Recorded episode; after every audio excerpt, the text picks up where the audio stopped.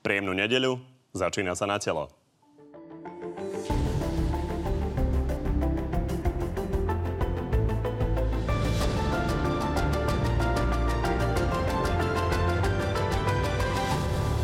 Smer našiel pred voľbami dohodu medzi svojimi dvoma hlavnými tvárami. Pán predseda strany má plné právo byť na kandidátnej listine. Strana ale zápasí s kauzou Jankovská, ktorá otriasa dôveryhodnosťou justície. Tieto informácie sú nesmierne závažné. Premiér Pellegrini sľuboval na tento rok vyrovnaný rozpočet. Dnes je ale jasné, že z toho bude opäť 100 miliónová sekera. Ja tiež patrím medzi politikov, ktorí sa neboja deficitu. Opäť máme pre vás exkluzívny prieskum, tentoraz o tom, ako by voliči prijali vznik trojkoalície PSPOL a strany Za ľudí.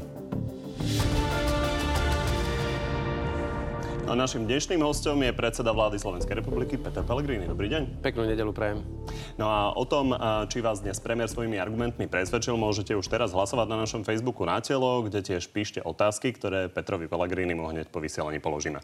Pán premiér, poďme sa pozrieť na dianie vo vašej strane, konkrétne na to, kto je tam vlastne lídrom, lebo je jasné, že vy budete lídrom kandidátky, ale otázka je, že kto by mal byť vlastne po voľbách premiérom. Pozrime sa na váš vlastný výrok. S volebným líderstvom samozrejme platí, že pravdepodobne by potom Smer aj svojmu líderovi kandidátky ponúkol najvyššiu funkciu, ktorú strana získa. To vyzeralo tak dosť neisto. Á, to nie je neisto. Ja som skromný človek a ja nerád delím barana, kým nie je, ale chytený, ale v tomto prípade, lebo keď odpovedáte rovno bez nejakej prípravy, tak ja som v tom samozrejme vnímal aj to, že či vôbec výsledok strany bude taký, že bude mať právo nominovať takúto vec, ale nie, môžem povedať veľmi jasne a isto. Ako volebný líder budem sa uchádzať o najvyššiu pozíciu, politickú funkciu, ktorú získa Smer po voľbách. To znamená, má platiť a platí, ak by Smer vyhral voľby, dostal by na poverenie na zostavenie vlády, tak by som sa uchádzal o pozíciu predsedu vlády Slovenskej republiky na ďalšie volebné obdobie. Toto máte dohodnuté s Robertom Ficom. O Robertovi Ficovi hovoríte, že mu patrí dôstojné miesto na kandidátke, to znamená, že Robert Fico je dvojka? Áno, myslím, že dvojka, myslím, že to je úplne normálne pre človeka, ktorý stranu 20 rokov viedol, zakladal, vyhral niekoľkokrát po sebe parlamentné voľby, niekoľkonásobný premiér. Myslím, že to je úplne logické a má na to absolútne plné právo a je to dôstojné.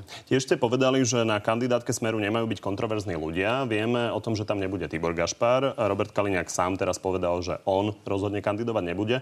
Tým sa končí ten výpočet kontroverzných ľudí? A tak záleží, koho všetkého budeme považovať za kontroverzného človeka. Vás, lebo ale samozrejme voliči opozície si myslí niečo iné, ale dôležité je, čo si myslí váš volič. Ono je najlepšie, že tú kandidátku pomaly skladá každý, len nie my ešte, lebo na to je ešte čas. Do konca novembra, áno, môžem vás všetkých uistiť. Aj takú dohodu máme s pánom predsedom a s vedením strany, že tú kandidátnu listinu spravíme tak, aby naozaj garantovala čo najlepší koaličný potenciál po voľbách, aby nevzbudzovala nejaké pochybnosti o niektorých z tých nominantov a pevne verím, že na nej nájdu šancu prejaviť svoje schopnosti aj ľudia, ktorí možno dnes neboli až tak na čele kandidátnej listiny. Ale o tom ešte budeme diskutovať a ja vás môžem uistiť, nejaká kontroverzná osoba len tak za odmenu, aby mala mandát na kandidátnej listine, nebude. Kto sú ale podľa vás kontroverzné osoby? O to ide. Ale viete, niekto sa ma pýtal, že či pani štátna tajomnička bude, bude bývala na kandidátnej listine. No nemyslím si, pretože tá bude mať podľa mňa iné starosti a bude si musieť sa snažiť očistiť svoje meno a vyvrátiť tie tvrdenia, ktoré sú medializované. No a o ostatných budeme ešte hovoriť. Ja dnes som nemôžem a nepatrí sa, aby som dnes tu nejakým spôsobom kádroval jednotlivé mená. Chcem vám povedať, že urobím všetko preto, aby tá kandidátna listina zodpovedala tomu, aby Smer naozaj dosiahol dobrý výsledok vo voľbách, aby mal koaličný potenciál a naďalej predstavoval pilier stability v našom politickom systéme, lebo vidíte, čo sa deje všade naokolo a my sme pomaly jediná strana, ktorá garantuje naozaj stabilitu a kontinuitu nejakým spôsobom toho vládnutia aj odbornosti, pretože naozaj, ja kde sa obzriem, tak tam konflikt, tam nejaké hádky a neviem, či toto je niečo, čo Slovensko potrebuje. Či je pán Glovač kontroverzný, mi nepoviete? Ja sa k menám nebudem teraz vyjadrovať, ale tie, o ktorých sa veľa špekulovalo, som veľmi jasne povedala. Na tom ani nemením meniť názor. Poďme sa posunúť o pár mesiacov vopred. Bude po voľbách. Chcete byť predsedom Smeru?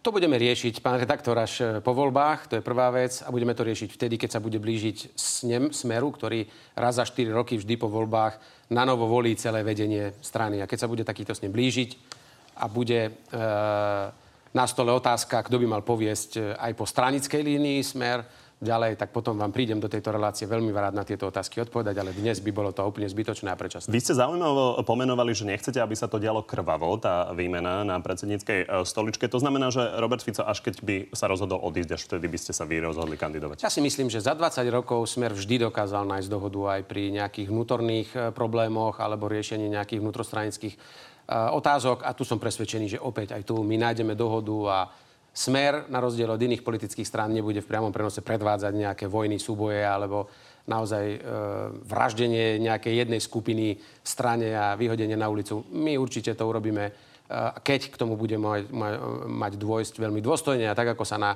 jednu stabilnú, najstaršiu a najstabilnejšiu a najúspešnejšiu stranu na Slovensku patrí, pretože tak je to dôstojné a tak je to aj slušné. Vy ste sa s Robertom Ficom nezhodovali v pohľade na video o Milanovi Mazurekovi. Na druhej strane zase hovoríte, že váš postoj je jednoznačný, vy určite nebudete spolupracovať s Kotlebovcami. Takže nepredlžujme to. Povedzte nám teraz jasne, v prípade, že by Smer bol postavený pred otázku, že by musel odísť do opozície alebo boli predčasné voľby, tak nejdete do vlády, ktorá by bola podporovaná Kotlebovcami. Dovoľte, poviem dve vety. Ja samozrejme nemám rád také tie vymedzovania sa pred voľbami, to Smer nikdy nerobil, ale v tomto prípade, v tomto jednom jedinom prípade, ako je ľudová strana Naše Slovensko, Mariana Kotlebu, hovorím veľmi jasne. Ja si neviem predstaviť a nikdy nebudem súhlasiť s tým, aby Smer tvoril akúkoľvek koalíciu, či otvorenú, alebo tichú s týmito ľuďmi. Ja som z Banskej Bystrice, z Centra Slovenského národného povstania. My sme v Banskej Bystrici proti pánovi Kotlebovi bojovali a úspešne sme vybojovali boj a zosadili ho zo stoličky župana. By bolo úplne nelogické, aby som si niekedy vedel predstaviť s tým človekom sedieť za jedným stolom a hovoriť o tom, ako sa má rozvíjať naša krajina. V žiadnom prípade takáto koalícia, a myslím si, že nie len z môjho postoja, ale celkovo z pozície väčšiny členov Smeru neprichádza nejakým spôsobom do úvahy a je absolútne zbytočné tým strašiť. Úplne jednoznačne uprednostníte radšej predčasné voľby. No pozrite, ak by taká situácia nastala, ale nemusí nastať samozrejme. Ale ešte raz, niekedy hodnoty musia prevýšiť akékoľvek iné nejaké záujmy. To znamená, v tomto prípade ja budem zástanca toho, že morálne hodnoty musia byť podstavené nad mocenské hodnoty a my sa musíme takto správať a vyslať jasný signál spoločnosti, že niečo sa tolerovať nesmie a my tomu nesmieme pomôcť. Že ak by bol pad a naozaj by sme mali visieť na trenírkach od Kotlebových gatí, tak radšej majme nové voľby, nech vodiči na novo rozdajú karty, ako by sme sa s ním mali spájať. To bola facka do očí všetkým tých ľudí, ktorí ešte žijú a prežili útrapy, alebo tým rodinám, ktoré prišli v druhej svetovej vojne, alebo počas Slovenského národného povstania o svojich príbuzných. To nemôžeme dopustiť a ja nikdy nebudem sedieť, ešte raz hovorím, v takej vláde, ktorá by buď otvorene, alebo nepriamo s týmito ľuďmi spolupracovala. Štefan Harabin ide tiež do boja, to bude taký konkurent Kotlebovcov. Štefan Harabin napríklad do vás povedal, že klamete ako posledný primitív. S ním si viete predstaviť spoluprácu, keď to bude nutné? Viete, ja hádam to, nebudem ani komentovať to, čo zase ten človek predvádza. Nemyslím, že momentálne pán sudca mne stojí za to, aby som vôbec komentoval jeho výroky. Poďme na dianie v justícii a začneme nie slovenskou, ale talianskou, lebo konkrétne Antonino Vadala bol odsúdený za pašovanie drog na 9 rokov. Poďme sa pozrieť, čo hovoril prednedávnom aj napríklad o vtedajšej asistentke premiéra Márii Troškovej.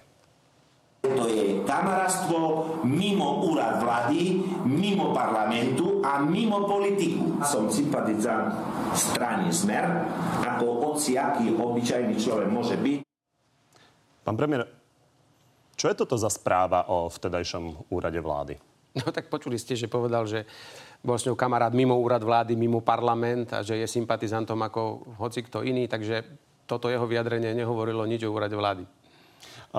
Pani Trošková bola jeho známa, bola tam komunikácia a nehovoríme len o pani Troškovej, hovoríme o tajomníkovi Bezpečnostnej rady Slovenskej republiky Viliamovi Jasaňovi. Robert Fico hovoril, že možno príde čas, kedy by sa mali novinári ospravedlňovať. Nemal by sa skôr Robert Fico ospravedlňovať? No ja poviem možno trošku z iného konca. Ja som reagoval na tieto okolnosti tým, že ako predseda vlády som požiadal všetkých tých najúžších pracovníkov, ktorí sa hýbu v mojej blízkosti a zúčastňujú sa môjho programu, aby prešli bezpečnostnou previerkou MBÚ 2 zo 4 najvyššou, na prísne tajné, 2 na nižšiu vzhľadom na dokumenty, s ktorými sa môžu oboznamovať všetci štyria. Takúto previerku najvyššieho rangu, dokonca aj na stupeň na to prísne tajné majú. To je moja reakcia, moja odpoveď na to. Bola chyba, že sa títo ľudia dostali na úrad vlády? Tak pozrite sa, ono možno, a ja nechcem tu byť obhajca, každý nech sa obhajuje sám, ale vyvolalo to samozrejme nejakú mieru nedôvery alebo nejakú emóciu.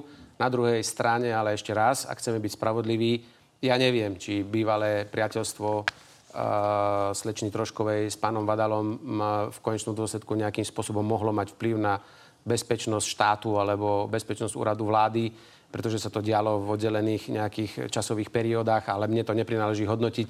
To by museli hodnotiť bezpečnostní analytici, ale zbytočne to vyvolalo možno skôr takúto emóciu spoločnosti a bolo to veľmi tvrdo zneužívané proti vtedajšiemu predsedovi vlády. Tak sa poďme pozrieť, čo na to hovorí opozícia. A sme spojení s podpredsedníčkou Za ľudí Veronikou Remišovou. Pani Remišová, počuli ste premiéra. Čo hovoríte na toto jeho hodnotenie tej kauzy po tom, čo Antonino Vadala bol odsúdený za pašovanie drog? Ja si myslím, že sa jasne ukázalo, že bolo veľmi správne, že sme požadovali odchod Roberta Kaliňáka a Roberta Fica, keďže talianska drogová mafia mala svojich ľudí priamo na úrade vlády a v Bezpečnostnej rade štátu. A pán tak, premiér, ako aj Vadala povedal... No, pani Remišová, Vadala... prepáčte, necháme pána premiéra zareagovať. No tak, čo už má pani Remišová asi povedať? Ja by som jej nechcem jej brať ilúziu, ale pán Robert Fico a Robert Kaliňák určite neodišiel z vlády kvôli tomu, že ste si to želali vy, ale aby ste nejakým spôsobom trošku zostali viac pri zemi a trošku skromnejšie. To bolo rozhodnutie, ktoré vychádzalo z posúdenia situácie a v záujme ukludnenia a stability Slovenskej republike a nebolo určite robené na základe toho, že si to vy žiadali, alebo vy ste si to nejakým spôsobom vykrikovali na ulici. Pani Remišová, samozrejme, môžete reagovať. A ďalšia otázka je, vy, čo sa týka zdiania u nás doma o kauze Jankovská, hovoríte, že premiér má urobiť viac, že treba konať. Na druhej strane, otázka, on nemá právomoci v oblasti justície, čiže čo má robiť viac? No, aj kauza Vadala, aj kauza Jankovská je kauzou Smeru a je to zrkadlo Smeru. Pretože pani Jankovská kandidovala do parlamentu za Smer, bola štátnou tajomničkou za Smer, Smer ju pretlačal do súdnej rady, Smer ju pretlačal na ústavný súd. A ja nemám vôbec žiadne pochybnosti o tom, koho by pani Jankovská v súdnej rade zastupovala. A pán premiér sa zase správal ako pštros, situáciu neriešil, čakal, kým sa situácia nejako vyrieši sama. A ja pokladám za nepriateľné, aby keď sú takéto podozrenia o správaní pani Jankovskej, aby naďalej súdila a naďalej bola v justícii. A na to máme aj zákon, hovorí jasne, čo sa dá robiť v tejto situácii. Jednoducho by jej mal byť pozastavený mandát v súdkyne a ak sa preukáže, že tá Kočnerová komunikácia bola naozaj pravdivá, že na Slovensku sa dajú kúpiť rozsudky, sudcovia, že sa tu dá kúpiť spravodlivosť, tak potom už nebudú stačiť žiadne kozmetické zmeny a bude potrebná celá reforma súdneho systému. My to máme v programe a budeme razantne proti tomu postupovať. Pretože ľudia si už zaslúžia, aby štát bol riadený poctivo, profesionálne a hlavne spravodlivo. Dobre, vidím, že už sa začína kampaň. Ďakujem zatiaľ Veronike Remišovej. Ešte sa v tejto relácii uvidíme. Pán premiér, reakcia? No, viete, tu by som chcel poprosiť aj pani Remišovú, keby možno takisto si znovu vypočula slova aj pani prezidentky Čaputovej, ktorá aj tento týždeň, aj za mojej prítomnosti, lebo som bol v prezidentskom paláci, poukázala na zlyhania ľudí, ale povedala, aby sme sa vyhli paušalizácii. Tak bol by som veľmi rád, keby sme teraz nepaušalizovali všetky tie stovky súdkyň a sudcov, ktorí na Slovensku poctivo si vykonávajú svoju prácu. Hovoríme o jednotlivcoch, ktorí zlyhali a rovnaký prístup by som očakával od pani Remišovej vo vzťahu k strane. Pretože strana Smer má 15 000 ľudí, ktorí sú v nej kvôli svojmu presvedčeniu, sociálno-demokratickému cíteniu a tak ďalej. Ak zlyhajú jednotlivci, nech sa páči. Pranierujme ich, potrestajme ich, odsúďme ich, ale nedovolím, aby niekto na základe zlyhania jednotlivcov pošpinil komplet celú stranu a očiernil všetkých tých členov a sympatizantov a voličov našej strany. A poďalšie... Treba povedať, že v prípade súdcov naozaj opozícia hovorí, že nechce očierňovať všetkých, ale pravda je, že už to nie je jeden jednotlivec, tých jednotlivcov je viac. Poďme sa pozrieť na to, lebo jedna vec je, čo hovorí opozícia, to hovoríte, že je logické, že je proti vám. Na druhej strane, čo hovorí váš dlhoverný koaličný partner Bela Bugár minulý týždeň v Na telo? Keby sme vedeli pred 4 rokmi to, čo teraz vieme, že akí ľudia boli v Smere a čo momentálne riešime, ani vtedy by sme neišli do takej vlády. Ale kto to mohol vedieť? Čiže s dnešnými vedomosťami by ste do vlády so Smerom nešli? Tak to určite nie. No, tak to môžem, tak viete, to je už také milé po 4 rokoch, keď sa vláda končí a keď samozrejme ministri za Most 4 roky sedeli na svojich stoličkách, tak to je už také lacné teraz povedať, že by sme nešli. Ja chápem tomu argumentu, čo podal pán Bela Bugár. To je tak, ako keby som sa vás opýtal, sedíme v televízii Markíza. Na jej čele bol niekedy Pavol Rusko.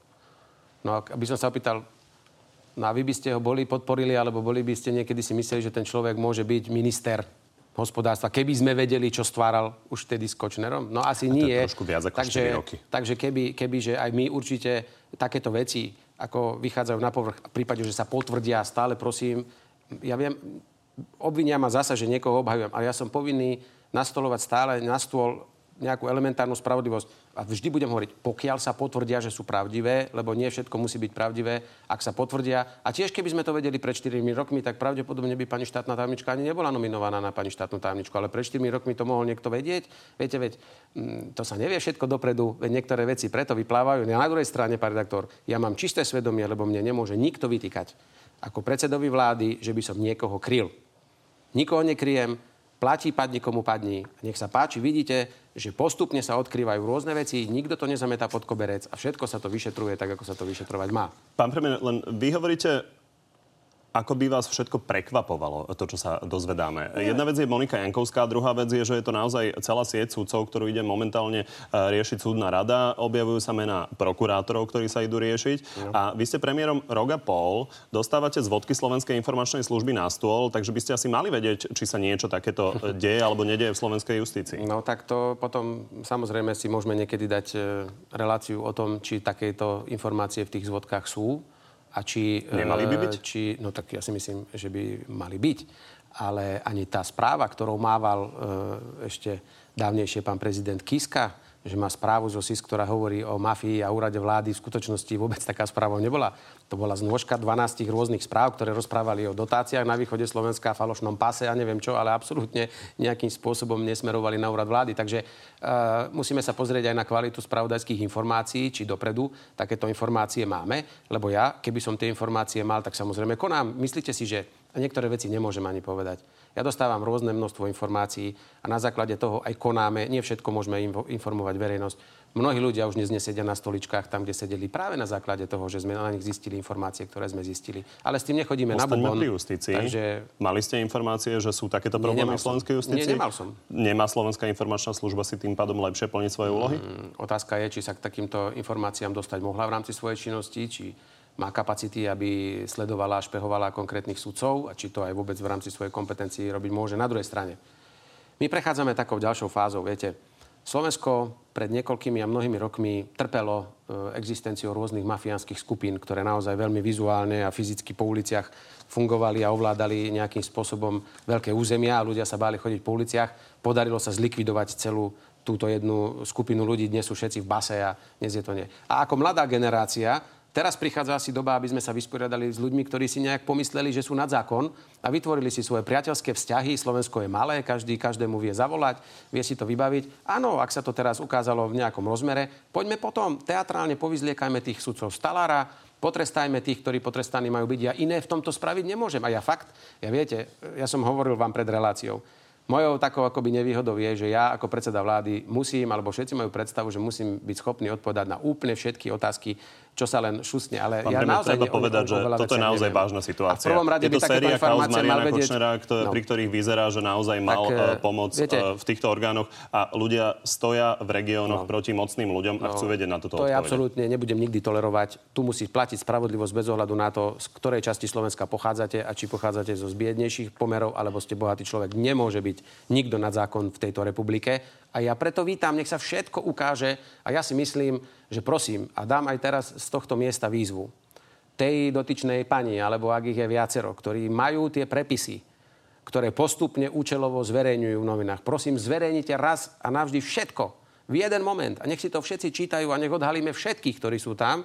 Pretože pokiaľ niekto vyťahuje cielene len niektorých ľudí, Mám vážnu pochybnosť, či to sa robí za účelom, aby tu bola spravodlivosť, alebo sa niekto chce hrať s verejnou mienkou a niekomu škodiť a niekomu pomáhať. Zverejnite všetko. Tak to máte a zverejňujete to postupne, dajte to všetko na svetlo Božie, nech ešte stíhame aj za tejto vlády ďalších poodsudzovať alebo stíhať. A toto alebo ale má skôr právo polícia. No tak viete, ako vám to mám povedať, ale vidíte, čo sa deje. Každý týždeň, keď treba nejakou témou niečo prekryť, tak sa dozvieme úryvky z nejakého rozhovoru. Je to prekrývanie? Nezdá sa vám, že tá situácia je naozaj vážna? Preto vyzývam, naraz to dajme von. Komplet. Naraz a všetkých tých sudcov vyzlečme stálara. Viete, pokiaľ to bude len stále, že nikto nebude potrestaný, že príde o svoju celoživotnú prácu, si uvedomte sudca, keď raz je vymenovaný... No veď nie vám to hovorím, len sa na vás pozerám, lebo s vami sa debatujem. Ale kým nedáme tých sudcov teatrálne von stálara a budú stále si žiť, že sú nedotknuteľní, lebo sú oddelení od súdnej moci, od výkonnej aj parlamentnej moci, že si môžu, že budú do konca života poberať naozaj aj slušný plat a potom aj veľký dôchodok, na rozdiel od bežných občanov, tak pokiaľ nebudú mať jasné príklady, že ak budú flákať svoju robotu, budú nespravodlivo rozhodovať, alebo budú za peniaze, nedaj Bože, manipulovať rozsudky, no tak budú musieť byť potrestaní. A čaká tu je nás chyba. Séria rozhodnutí. No tá, o ktorej hovoríte, že možno súdna rada. Ja aj z tohto miesta chcem ponúknuť. Áno, povedali ste správne a v tom som rád, že ste boli féroví. Ako predseda vlády alebo premiér nemáme možnosť, alebo vláda, nemáme možnosť zasiahnuť do súdnej moci. Ale ponúkam pomocnú ruku. Ak zástupcovia súdnej samosprávy, predsednička Najvyššieho súdu, predsednička súdnej rady prídu a povedia, tento a tento zákon nám bráni, aby sme mohli tvrdšie postihovať jednotlivých sudcov, som pripravený okamžite v spolupráci s nimi v skrátenom legislatívnom konaní takéto zákony posunúť do parlamentu, len ich žiadam, aby prišli s konkrétnymi návrhmi, či majú zviazané ruky, lebo ak nie, zodpovednosť majú oni. Vám je zase vyčítané, že ste mohli Moniku Jankovskú odvolávať skôr. Na druhej strane uvidíme, či táto iniciatíva zo strany súdnej rady príde. Poďme na ďalšiu tému. Naozaj veľa sa toho deje na vláde. Vy ste sa rozhodli pred voľbami zrušiť 100 miliónové, respektíve pozastaviť 100 miliónové nákupy v armáde. Aktuálne ste sa rozhodli zastaviť aj zmenu rodných čísel, respektíve rušenie rodných čísel, o ktorom opozícia tvrdí, že by stalo až 250 miliónov eur. Poďme sa pozrieť na to, či vás za toto pochváli opozícia. Myslíte, že hej? Nie, ale prosím vás pekne, tá už kedy koho pochválila? Sme spojení s Michalom Trubanom, lídrom Progresívneho Slovenska a Spolu. Pán Truban, čo hovoríte na tieto rušenia? Máte pocit, že je to dobré rozhodnutie? Dobrý deň, ďakujem za otázku. Samozrejme, treba pochváliť aj to, že sa vôbec zrušili, ale je to trošku absurdná situácia, že my by sme mali chváliť vládu za to, čo neurobila. Dobrá vláda má byť chválená za projekty, ktoré urobila, pretože naša krajina už dlhodobo stagnuje a potrebujeme ju posunúť dopredu. Pri tých transportérov všetci vieme, že našu armádu treba zmeniť, vylepšiť, ale nie takýmto spôsobom. Všetci to kritizovali, že transportéry nepotrebujeme, napriek tomu išli do toho a teraz to musia rušiť. Veľmi podobné pri tých rodných číslach. Celá komunita kritizovala tento projekt, pritom tu máme desiatky a stovky IT projektov a projektov na zníženie byrokracie, ktoré by sme potrebovali, ale oni aj kvôli rôznemu biznisovému pozadiu alebo rozhodovaniam pri týchto projektoch sa vybrali do tohto projektu a teraz to musia rušiť. Jedna vec sú tieto rušenia, druhá vec je, že vy tvrdíte, že máte aktuálne dôkaz o tom, že Peter Pellegrini poškodil záujmy Slovenska ešte ako digitálny líder pri domene Slovensko.sk. Aký je ten dôkaz? Ten prípad slovenskej domény je veľmi dobrá ukážka toho, v akých rozdielnych svetoch žijeme. Ja alebo pán Pellegrini, že čo je tá stará a nová politika. Pred tými 2-3 rokmi, keď sa predávala slovenská domena, ja som osobne bol vtedy aj zástupca komunity a zástupca firiem, ktoré podnikali v tomto sektore a radil som, alebo som hovoril pánovi Pellegrinimu, ako to urobiť tak, aby sa domena nepredávala do zahraničia, aby ostala na Slovensku a aby sme mali z toho oveľa viac peňazí, ako len desiatky tisícov eur. Mohli sme mať z toho niekoľko miliónov eur. To, že sa to tak neudialo, má viacero rôznych dôvodov. Jedným z nich je aj ten, že keď ja som pánovi Pellegrinimu hovoril, že bývalý riaditeľ tej firmy, ktorá to predávala, u neho na úrade pracuje v najvyššej funkcii, je pomaly jeho pravá ruka. A keď som sa spýtal na tom stretnutí v komisii, že či nepokladá konflikt záujmov, on sa ma spýtal vtedy, že vidíte ho, že či tu sedí. Nechajme ho zareagovať, pán premiér, toto sa naozaj udialo, lebo... Tak viete, to je tak, poprvé, príde mi... Ak toto má byť jediná agenda človeka, ktorý sa pasuje za nového premiéra a inú nemá, tak ako ďakujem pekne, ale ja to veľmi jasne vysvetlím. Poprvé, nikto v tom danom roku nepredával našu doménu. Doménu spravuje firma, ktorá zmluvu má podpísanú ešte z čias pána Prokopoviča. pána ministra. A my máme naďalej zmluvu s tou istou firmou, ako ešte za čas Prokopoviča. Akurát, keď do nej vstupoval nejaký investor, na čo štát nemá vôbec žiaden vplyv, sme sa rozhodli a úrad pre informatizáciu sa rozhodol vylepšenia nejaké veci tam spraviť. Ale viete, aby som okrotlo do nechodil. Pán Truban z toho biznisu donedávna žil. On na tom fungoval. Ale vedia vám, bol tam konflikt záujmov pri rozhodovaní? Nie, nebol. A tento dotyčný pán sa ani nezúčastňoval rokovania, ani takúto zmluvu nepodpísal. Ja vám poviem inú vec. A nech si to skúsi vyriešiť pán Truban u seba doma. Ten dodatok aj za tú firmu, ktorá dnes spravuje .sk, mimochodom stále od čias Prokopoviča, je právnik, ktorý sedí dnes v orgánoch politickej strany PS, Progresívne Slovensko, a ktorý sprostredkovával pre pána Trubana aj predaj jeho firmy. Tak nech si to vybavuje rovno s ním, lebo ten človek, ktorý na záver definitívne text toho dodatku dojednal so štátom, bol jeho človek, ktorý dneska sedí v Progresívnom Slovensku. Tak nech si, prosím, pán Truban toto vyprosí a nech si to najprv vybaví u seba doma a nech tu neočierňuje kadekoho za dobrý úmysel, a tá zmluva je lepšia ako tá, ktorú podpísal Prokopovič. Pán Truban? Pán Pellegrini sa to samozrejme snaží zasa znova, ako jeho zvykom, vyhovoriť sa na niečo iné. Ja vám poviem, čo by bol rozdiel. Keby som ja bol vtedy na jeho mieste, tak dnes by pri tom predaji slovenskej domeny do zahraničia jednak by nebola predaná, jednak by Slovensko a občania a komunita IT mala z toho niekoľko miliónov eur ročne. Teraz, keď tam bol on, tak sú to pár desiatok tisícov a domena je v zahraničí. To sú prázdne sľuby a klamstvá. Dobre. Pán Truban, ďakujem. Ešte sa o chvíľu spojíme. Treba povedať, že je tam podnet na NKU, tak uvidíme, ako vás rozsudí NKU. Nech sa páči, ešte pripomeniem, samozrejme, lebo aj to treba pripomenúť, že som čakal, že to spomenie, že samozrejme aj nadácia Zastavme korupciu toto takto vyhodnotila, len treba iba pripomenúť pre divákov, že Zastavme korupciu dostáva sponzorské dary od tej istej IT spoločnosti, ako aj samotné Progresívne Slovensko, takže toto celé si ja o tom myslím, ale prepáčte, musím to povedať. Ja by som s dotyčným pánom veľmi rád rozprával o tom, ako sa vyvíja nezamestnanosť, aké je zadlženie našej krajiny, čo treba riešiť v oblasti migrácie, ako sa ideme vysporiadať s Tureckom, ktoré dnes na jednej strane útočí na Sýriu a tak ďalej. To sú veci, ale bez pochyby umožníme, ale fakt je, že tento scenár som skladal ja, čiže pán Truban sa vyjadroval k IT veciam. O malú chvíľu sa a práve teraz presúvame k ekonomike, takže sa budeme rozprávať o tom.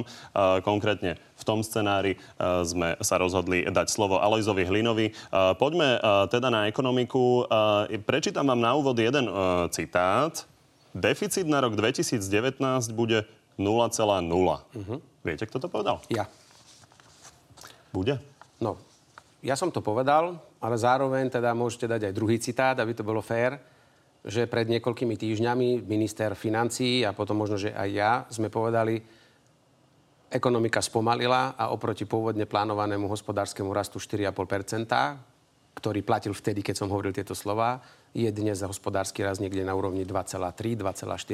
To znamená polovičný pokles výkonu našej ekonomiky a preto je logické, že aj ciele, ktoré sme si stanovovali za iných ekonomických parametrov, sa dnes reálne dosiahnuť nedajú. A ja si za tými slovami stojím a ani sa nehambím, že som ich povedal, pretože ak by slovenská ekonomika bola pokračovala v tom výkone, aký bol predikovaný na začiatku roka, tak by sme dnes boli veľmi blízko naozaj vyrovnaného rozpočtu. Je ale bežné, že štát si tvorí rezervy a počíta s tým, že ekonomika môže poklesnúť. Poďme sa pozrieť, čo na tieto vaše argumenty hovorí opozícia. Už sme hovorili, že sa spojíme s predsedom KDH Alojzom Hlinom. Pán Hlina, reakcia na premiéra, treba zase na druhej strane povedať, že ekonomika naozaj klesá. Takže vy si viete predstaviť, že vy by ste boli pred voľbami a robili nejaké masívne škrty? Ďakujem pekne za pozvanie aj za otázku. To, že ekonomika klesá, sa vedelo a nie je to nejaké že objavné zistenie. Zodpovední hospodári sa k tomu prispôsobujú a nastavujú si svoj cyklus a vôbec systém práce. Takže či by sme my robili škrty alebo nerobili škrty, treba jasne povedať, že takto to už ďalej nepôjde. Treba ľuďom jasne povedať, že aby zastavili politikov, ktorí naozaj hrubozrným populizmom majú pocit, že nakúpia hlasy. Viete, pokiaľ každý škandál, ktorý sa vynorí, má zakryť nejaké opatrenie na úrovni 0,5% HDP, tak sa ženieme do záhuby. Naozaj to treba zastaviť. Peniaze sa nerodia na stromoch, peniaze sa neoberajú zo stromu, peniaze musí niekto vyrobiť. Hej. A naozaj to prostredie, ktoré je u nás, začína byť problematické. My teraz zisťujeme, že my sme zo spravodlivosti urobili tovar, normálny priemysel. Aby sme nešli do spravodlivosti, pán Hlina, Zopakujem tú otázku a možno ešte preformulujem. Vy ste napríklad povedali, že Smer urobil z dôchodcov egoistov, ktorí len čakajú, čo im pridá. Vy si viete predstaviť, že by ste pred voľbami treba škrtli vianočný príspevok? Viete čo, o tom v KDH nerozhodujem ja. O tom v KDH sa rozhodujú iné orgány. My budeme musieť nájsť riešenia na niektoré situácie, ale toto konkrétne opatrenie, ktoré spomínate, určite nie. Každopádne treba vyrobiť zdroje. Viete, a zdroje sa vyrábajú v nejakom prostredí. To prostredie, ktoré teraz naozaj negeneruje zdroje. My sme na ceste do veľkého problému. Myslím, že to včera pán Žiga povedal, že nie sme ešte v priepasti. No však, čo ideme čakať, kým tam budeme? My sa do nej rútime totižto. Pána, ostaňme ale pri tej otázke. Sedí tu premiér, vy hovoríte, že treba niečo s tým rozpočtom robiť. Je pravda, že smerujeme k 100 miliónovej sekere. Takže čo by ste vy robili, byť na jeho mieste? Čo by sme my robili? Viete, my už aj robíme, len tie možnosti sú naše také, aké sú mimo parlamentné strany. Ja neviem, či tu niekto vôbec rozpráva okrem tých väčšných tém, ktorými naozaj sa bavíme už pol roka, aj o tom, že existuje také niečo ako hospodárska stratégia. Viete, ak máme plán A je automobilový priemysel, my sme už pred rokom avizovali, že ideme robiť plán B. To je binárna ekonomika. Poďme robiť plán C, cestovný ruch. Poďme robiť zálohy. Každý zodpovedný hospodár má backup. Proste má zálohu, má niečo, čo keď niečo nastane. Celý automobilový priemysel je postavený na tom, že do mesiaca je to na vagónoch. Čiže buďme zodpovední k tej krajine, buďme zodpovední k tomu hospodárstvu. Čo sa stane, keď tá recesia, a tá recesia ide? To úplne logické, že ide a každý ju vidí, iba pán premiéru nevidí s Robertom Ficom. Takže čo v takom prípade, že ako a z čoho budeme platiť to, čo sme sa zaviazali, že budeme platiť? Tu sa rozdáva, tu 100 miliónov nie je peniaz. Viete, 100 miliónov hore dole. Čiže posledné opatrenia v rozpočte 300 miliónov eur. Kto to zarobí? Dobre, pán Hlina, zdá sa, že je to skôr odporúčanie na ďalšie volebné obdobie ako to, čo treba urobiť dnes a teraz, keď máme sekeru. Ďakujem vám. Pán premiér, reakcia? Poviem veľmi krátko. Pán Hlina povedal, že treba to zastaviť. Tak sa ho chcem spýtať, že či treba zastaviť zvýšenie rodičovského príspevku pre mamičky s deťmi, či treba zastaviť zvýšenie minimálnej mzdy, či treba zastaviť zastropovanie veku odchodu do dôchodku, či treba zastaviť zvýšenie platov učiteľov a zamestnancov vo verejnej správe, či treba zastaviť príplatky za prácu v noci. A to nech mi to povie. Ja vám hovorím jednu vec. Vy to máte na starosti. Pokiaľ bude... treba povedať, že váš minister financií povedal, že nech kolegovia šetria a po pár týždňoch povedal, že nikto sa zo štrním neozval, aby my budeme naozaj mať opäť dlh. Ja nikdy nedopustím, aby sme šetrili na ľuďoch. Všetky tieto opatrenia, ktoré som vám vymenoval, spôsobujú to, že ľuďom zostáva viac v peňaženkách, alebo musia menej minúť, ako je zároveň príplatok na stravovanie, alebo transport dopravy, alebo zadarmo študenti môžu ísť z východu Slovenska na vysokú školu do Bratislavy a naspäť, bez toho, aby za to niečo museli platiť. Preto, viete, to sú také prázdne reči. Ak Slovensko má dosiahnuť nejaký deficit, ktorý nebude žiadnym spôsobom dramatický, len kvôli tomu, že chce, aby ľuďom sa na Slovensku lepšie žilo a aby sme tieto sociálne opatrenia udržali, ja sa za takýto deficit postavím kedykoľvek. Len pripomínam ešte raz, Slovensko má 11. najnižší verejný dlh v Európe. Máme jednu z najnižších nezamestnaností v Európe. HDP na obyvateľa je vyššie, ako je v Maďarsku, ako je v Poľsku. Dobiehame Českú republiku. Slovenskej ekonomike sa naozaj darí aj napriek tomu spomaleniu. My stále rastieme rýchlejšie, ako je priemer EÚ, ako je priemer eurozóny. A preto nerobme paniku. A ak niekoľko 100 miliónov eur zostane tento štát v deficite len kvôli tomu, že udrží tieto sociálne opatrenia, tak je to správne a ja to kedykoľvek podporím. Sľubovali ste, že sa nezadlžíme, zadlžíme sa naozaj zrejme minimálne o pol miliardu. Chcem pozerať, že Slovensko sa už reálne, ak by sme odpočítali splátky dlhov, Slovensko už v skutočnosti mimo splácania úverov minie menej, ako dostane na príjmoch. Samozrejme, ten zbytok tých nákladov je splatenie starých dlhov. Už pred niekoľkými rokmi dosiahli dokonca aj v Grécku. Čiže štrukturovaný deficit my máme už pozitívny a už negenerujeme dlh, ten už je generovaný len splátkami starých dlhov. Poďme sa pozrieť na náš exkluzívny prieskum. Tentoraz sme sa opýtali Slovákov, respektíve agentúra Focus za nás, ako by sa zachovali v prípade, že by sa vytvorila trojkoalícia PS, SPOL a Za ľudí. Vidíme, že na celej populácii je to, že 8% ľudí by takúto koalíciu volilo, 19% by to zvažovalo. Poďme sa pozrieť, ako je to v tých stranách a ako by sa zachovali ich voliči. Zhruba 90% voličov PS spolu to buď víta, alebo by za to hlasovalo. Máme tu ďalej stranu Za ľudí, 46 a 43. A poďme sa pozrieť na Smer. Myslím, že to je úplne jasné. Zdá sa, že veľký odchod k tejto prípadnej trojkoalícii by sa nechystal. Čo je ale zaujímavejšie, sú iné opozičné strany, napríklad SAS. Tam by dokonca takmer polovica zvážovala, či by takú koalíciu nevolila, ako je to v OĽaNO. 40% a pozrime sa ešte na Smer rodina. Tam je to vyše štvrtina. Tak poďme za hlavnými aktérmi tejto debaty, a to je Za ľudí a PS spolu. Pani Remišová, keď vidíte tieto čísla, spojíte sa? My sme to deklarovali jasne, že my chceme spolupracovať. My chceme robiť, sľúbili sme ľuďom, že budeme robiť poctivú stredovú politiku, ktorá na Slovensku dlhodobo chýbala, a chceme spolupracovať aj s kolegami z PSPOLu, z KDH, z SAS a OĽaNO. A ja si myslím, že toto je to najdôležitejšie, čo si ľudia dnes želajú. Je možné, že k tomu spojeniu dôjde, alebo je úplne jasné, že sa na takýto scenár vôbec netreba chystať? Ja si myslím, že v dnešnej dobe máme iný problém a na politickej scéne sú strany, ktoré sú na hranici zvoliteľnosti. To znamená, že hrozí, že hlasy voličov, ktorí si želajú zmenu a túžia po zmene, že tieto hlasy prepadnú. A týmto sa momentálne treba zaoberať. Vidíme to aj u maďarských strán, ktoré, keďže im hrozí, že prepadnú hlasy, sa spájajú.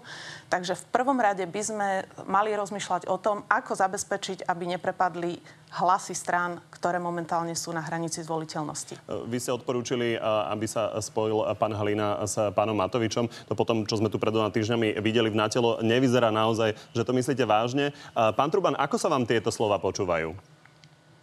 No, v pohode. Ja ešte na sekundičku by som sa vrátil k pánovi Pellegrinimu. On povedal, že by sa so mnou veľmi rád porozprával na tieto témy.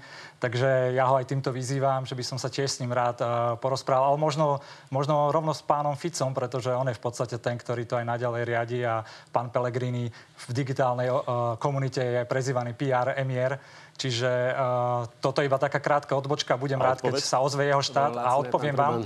Ja som vždy bol za spoluprácu, ja som sa stal aj lídrom Progresívneho Slovenska spolu práve preto, že sme sa dokázali spojiť, že som dokázal spojiť tieto dve strany. My našu spoluprácu so stranou Za ľudí myslíme naozaj úprimne. Od januára sme im dávali ponuky na trojkoalíciu, aby sme sa spojili.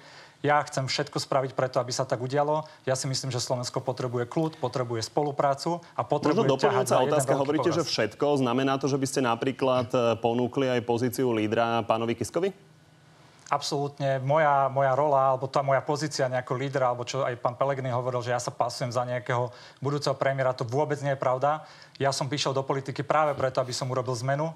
A moja pozícia, moje osobné ambície sú v tomto úplne jedno. Čiže takže jasná odpoveď je možná, že by ste sa vzdali aj tej pozície lídra. Andrej Kiska by mohol byť toho lídrom? Mám dve pozície k tomu. Jasné, ešte raz opakujem, že áno. Vôbec to nie je o mne. Tie šumy chcem veľmi jasne deklarovať, že nie sú pravdivé, že nejaká ponuka alebo táto spolupráca má stáť a padať na tom, či ja som líder alebo nie som. Na druhú stranu si myslím, že dohody, aby boli dobré a pevné, tak musia byť partnerské, musia byť rovnocenné a musia sa uzatvárať za zavretými dverami, nie pred kamerami, lebo keby som nechcel túto dohodu spraviť, tak práve rozprávam o tých podmienkach na verejnosti. Ďakujem vám obom. Pán premiér, tu je zaujímavá otázka, čo si vy o tom myslíte, vzhľadom na to, že by vás to teoreticky, keby k tomuto spojeniu došlo, mohlo pripraviť o prvenstvo vo voľbách, s čím súvisí aj poverenie na zostavenie vlády? Viete, čo mňa najviac mrzí? Ale vlastne ani nemrzí. Vlastne to je iba úplne naživo celá tá realita, že kým títo ľudia, ktorí sú tu, ale aj tí, ktorí tu momentálne nie sú, ráno vstanú a rozmýšľajú, čo by tak mohli urobiť, aby sa predsa len nejakým spôsobom chopili tej moci a dostali to do rúk a konečne dosiahli to, o čom snívajú už ich z rokov. Tak ja na rozdiel od nich ráno vstanem a rozmýšľam, čo v ten deň ma čaká a čo môžem dobre spraviť pre tých ľudí, aký problém ešte dovolie môžem pomôcť vyriešiť. Hoď aj malý v niektorej malej dedinke, alebo aj väčší, nejaký komplexnejší. To je rozdiel môjho sveta a ich sveta. A to, prosím, čo predvádzajú, dobre ste povedali. Ja som sledoval vašu reláciu pred 2 týždňami. Teraz na konkurenčnej televízii som videl pána Hlinu s niekým druhým. No to je jednoducho groteska. A viete, nebudem sa znižovať k takému lacnému, lebo mal by som čo povedať pánovi Trubanovi a mohlo by to byť také isté lacné, ako on teraz pred chvíľkou predviedol, ale predsa len som inak vychovaný. Ale musím povedať, že ak on sa pasuje za človeka, ktorý má priniesť na Slovensku zmenu, tak podľa toho, čo o ňom vieme a čo doteraz predviedol, tak Pán Boh pomáha aj našej krajine, ak by sa to malo stať realitou. A či sa oni spoja, alebo nech robia, čo chcú, nech sa tu pred médiami hádajú, nech tu robia teatro, to je ich vec. Moja práca je jasná a budem si ju robiť do posledného dňa a budem sa snažiť presvedčiť ľudí, že ju robím dobre a že som tu pre nich. A viete, najlepšie na tom je, že ten posledný súd... Prosím, jednu vetu mi dovolte. A ten súd, viete, chvála Pánu Bohu, nebude vystavovať alebo ten rozsudok pani Remišová ani pán Truban, ale občania Slovenskej republiky, ktorí si 29. februára povedia, ako to chcú mať. A chvála Pánu Bohu, že to naozaj není. Ani podľa toho, čo si ja myslím, ani podľa toho, čo si myslí pani Remišová, ani pán Truban, ani pán Hlina. Bude to to, čo si želajú naši občania a my to budeme musieť pekne so sklopenou hlavou rešpektovať. Aby ste pochopili, prečo sa na tú otázku pýtam, pomôžem si ešte výrokom prezidentky Čaputovej zo začiatku septembra tu v Na telo.